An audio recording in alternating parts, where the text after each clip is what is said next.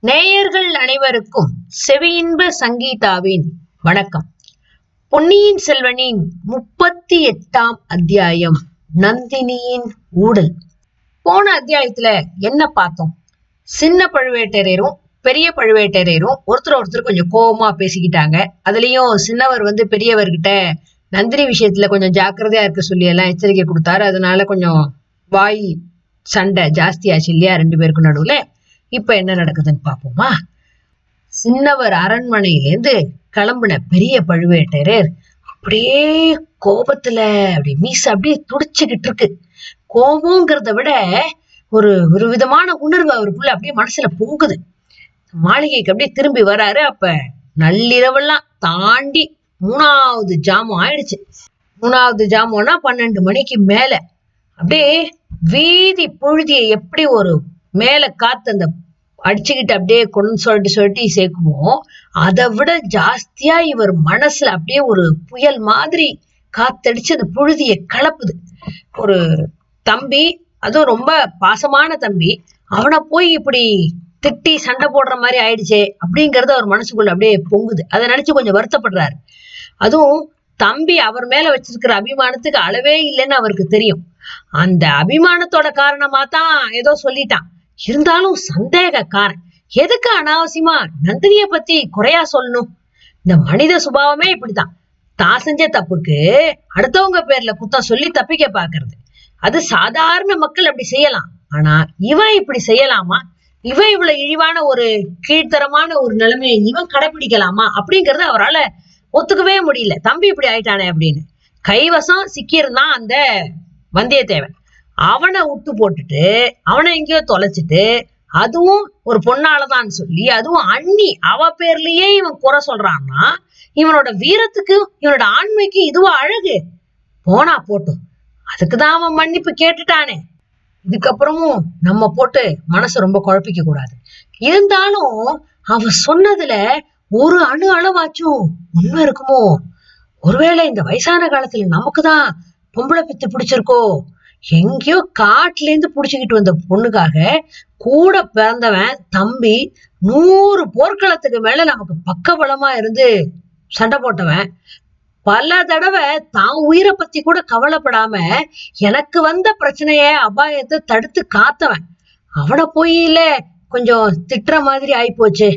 அப்படி என்ன இவ வஸ்தி இவளோட பூர்வோத்திரம் நமக்கு தெரியாது. எங்க பிறந்தா என்ன ஏது எதுவுமே தெரியாது. அவளோட நடவடிக்கை பேச்சு கூட சில சமயம் சந்தேகத்துக்கு இடம் தர மாதிரி தான் இருக்குது. சிச்சி தம்பியோட வார்த்தை நம்ம உள்ளத்துலயும் இந்த மாதிரி ஒரு குழப்பத்தை உண்டாக்கிடுச்சே. என்ன அநியாயம்? அவ எப்படி நம்ம கிட்ட உயிருக்குயிரா அன்பு இல்ல? எவ்வளவு மட்டு மரியாதையோட நடந்துக்கிறா?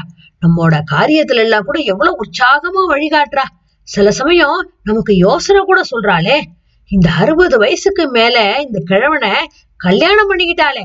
அதுவே பெரிய விஷயம் இல்லையா? தேவலோகத்துல இருக்கிற பொண்ணுங்கெல்லாம் கூட பார்த்து பொறாமப்படுற அளவுக்கு அழகா இருக்கிற அவளுக்கு சுயம்பரம் வச்சா சொர்க்கத்துல இருந்து தேவேந்திரனே ஓடி வருவானே.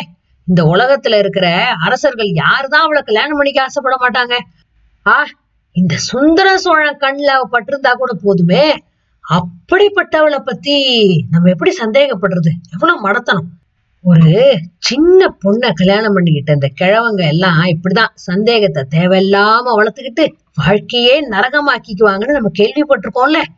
உலக வாழ்க்கையில அவ்வளோ உதாரணத்தை பார்த்துருக்கோம். ஆனா அந்த மாதிரி ஊர்ல உள்ளவங்களாம் நம்மள பார்த்து சிரிக்கிறதுக்கு நம்மளே இடம் கொடுக்கறதா? இருந்தாலும் சில விவரத்தை அவளோட வாய் பொறுப்புல இருந்தே கேட்டு அறிஞ்சிக்கிறது ரொம்ப அவசியம்னு நினைக்கிறோம். அடிக்கடி முத்திர மோதிரம் வேணும் முத்திர மோதிரம் வேணும்னு கேட்டு கேட்டு வாங்கிக்கிறாளே எதுக்கு? அடிக்கடி தனித்தனியா போய் அந்த லதா மண்டபத்துல உட்காந்துக்கிறாளே அது எதுக்கு? யாரோ ஒரு மந்திரவாதி அடிக்கடி அவளை பார்க்க வர்றதா கேள்விப்படுறோமே அவளே ஒத்துக்கிட்டாளே அது எதுக்காக? மந்திரவாதி கிட்ட இவ என்னத்தை கேட்டு தெரிஞ்சுக்க போறா? மந்திரம் போட்டு யாரதான் வசப்படுத்த போறா? இது எல்லாத்துக்கும் மேல நம்ம வாழ்க்கையில இன்னும் கொஞ்சம் சந்தோஷத்தை கொடுத்துருக்கலாமே. எப்ப பார்த்தாலும் விரதம் தோஷம்னு ஏதாவது சொல்றாளே ஒரு பிரம்மச்சரிய விரதமே நம்மள கடைபிடிக்க வச்சுட்டாளே. என்ன விரதம் என்ன நோன்புன்னு எப்ப கேட்டாலும் எதுவும் விளங்குற மாதிரி சொல்றதே இல்லை. இந்த கதையில எல்லாம் வருமே தந்திரகார பொண்ணுங்க தட்டி கழிக்கிறதுக்கு சில முறையெல்லாம் செய்வாங்கன்னு. அந்த மாதிரில இருக்கு. இனிமே இதுக்கு இடமே கொடுக்க கூடாது. இன்னைக்கு அதை பத்தி கண்டிப்பா பேசி தீர்த்து கட்டிடணும். அப்படின்னு பழுவேட்டையர் தனக்குத்தானே மனசுக்குள்ள ஆயிரம் புலம்பலுக்கு நடுவுல மாளிகை வாசலுக்கு வந்து சேர்றாரு. அவர் அரண்மனையில இருக்கிற அந்த பொண்ணுங்க வேலை செய்யறவங்க இந்த தாதி பொண்ணுங்க எல்லாம் அவரை காத்து கடந்து வரவேற்கிறாங்க. ஆனா அவரோட கண்ணு சுத்தி சுத்தி சொண்டு சொண்டு பாக்குது. ஆனா அவ யார பார்க்க விரும்புறாரோ அந்த இளையராணி மட்டும் அங்க காணப்படல.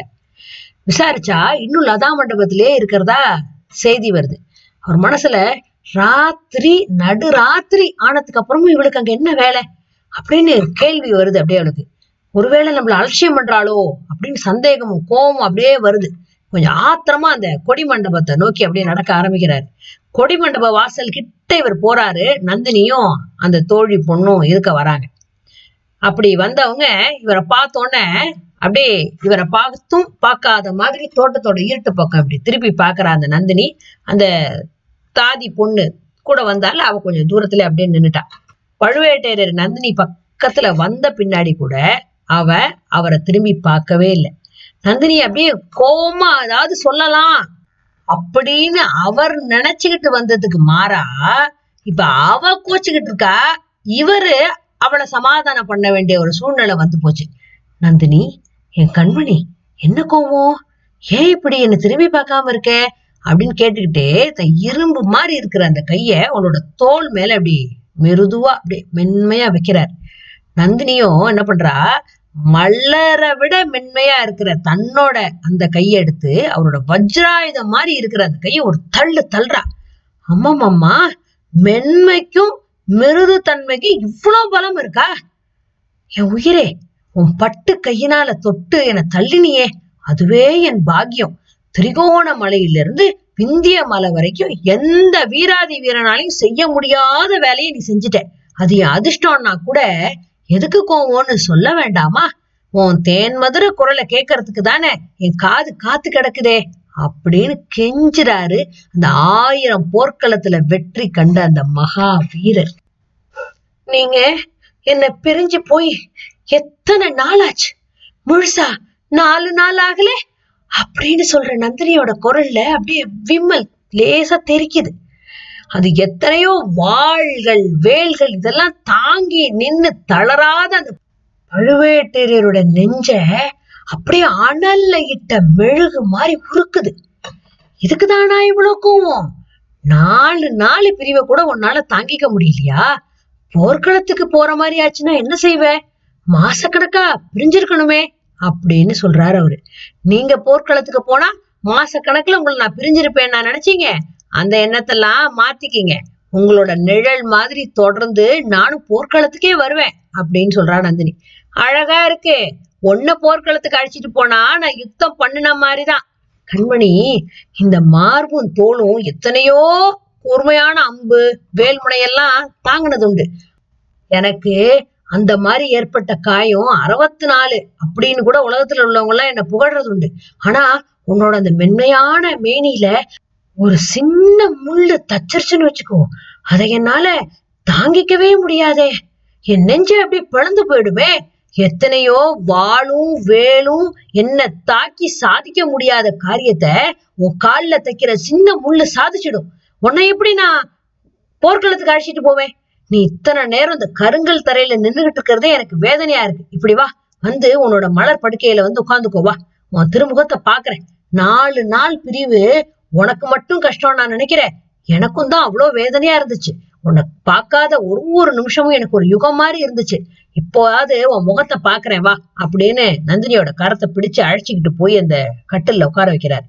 நந்தினி தன் கண்ணை அப்படியே தொடச்சுக்கிட்டே பழுவேட்டையரை நிமிர்ந்து பாக்குறா அந்த தங்க விளக்கோட அந்த அப்படியே அந்த பொன்னிறமா இருக்கிற அந்த ஒளியில அவரோட முகத்துல ஒரு சின்ன சிரிப்பு அப்படியே மலர்ந்து விரியறத பாக்குறாரு அந்த தனாதிகாரி ஆஹா இந்த புன் சிரிப்புக்கு மூணு உலகத்தையும் கொடுக்கலாமே. மூணு உலகமும் நம்ம கிட்ட இல்லையே.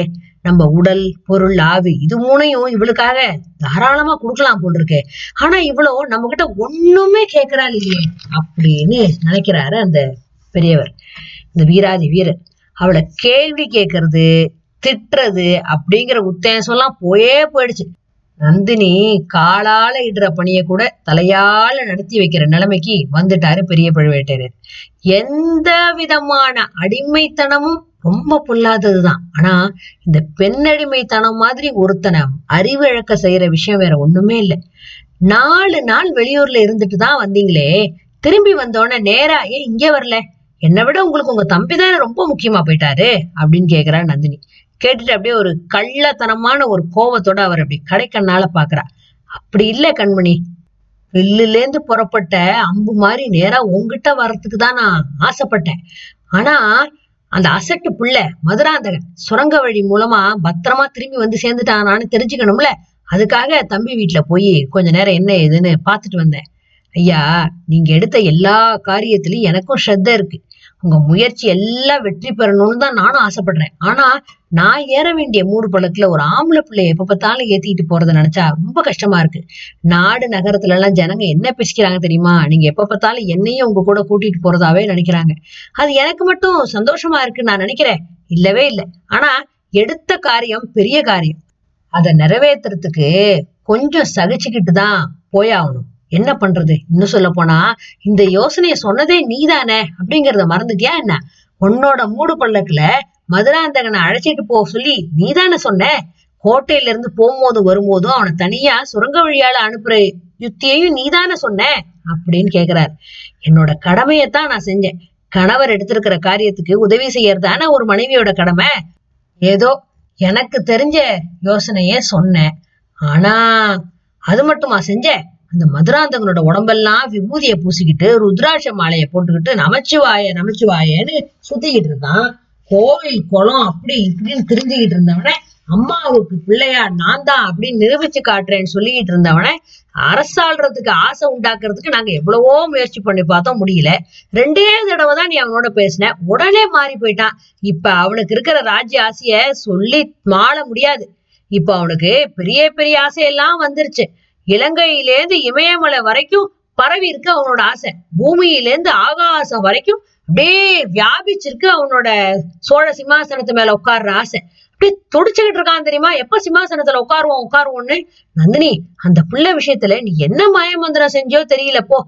ஆமா நீதான் இப்படிப்பட்ட மாயமந்திரக்காரியா இருக்கியே. வேற மந்திரவாதியை வேற ஏன் அழிச்சு அழிச்சு பேசுற? அதை பத்தி அனாவசியமா ஜனங்கள்லாம் அப்படின்னு இழுக்கிறாரு.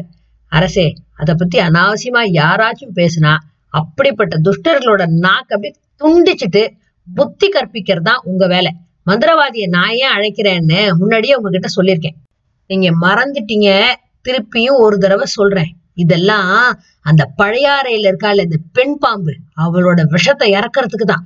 நீங்கெல்லாம் ஆண்மை உள்ள புருஷர்கள் நேருக்கு நேர் போர்க்களத்துல நின்னு ஆம்பளை பிள்ளைங்களோட சண்டை போடுவீங்க. கேவலம் பொம்பளை பிள்ளைங்கன்னு அலட்சியம் பண்ணுவீங்க.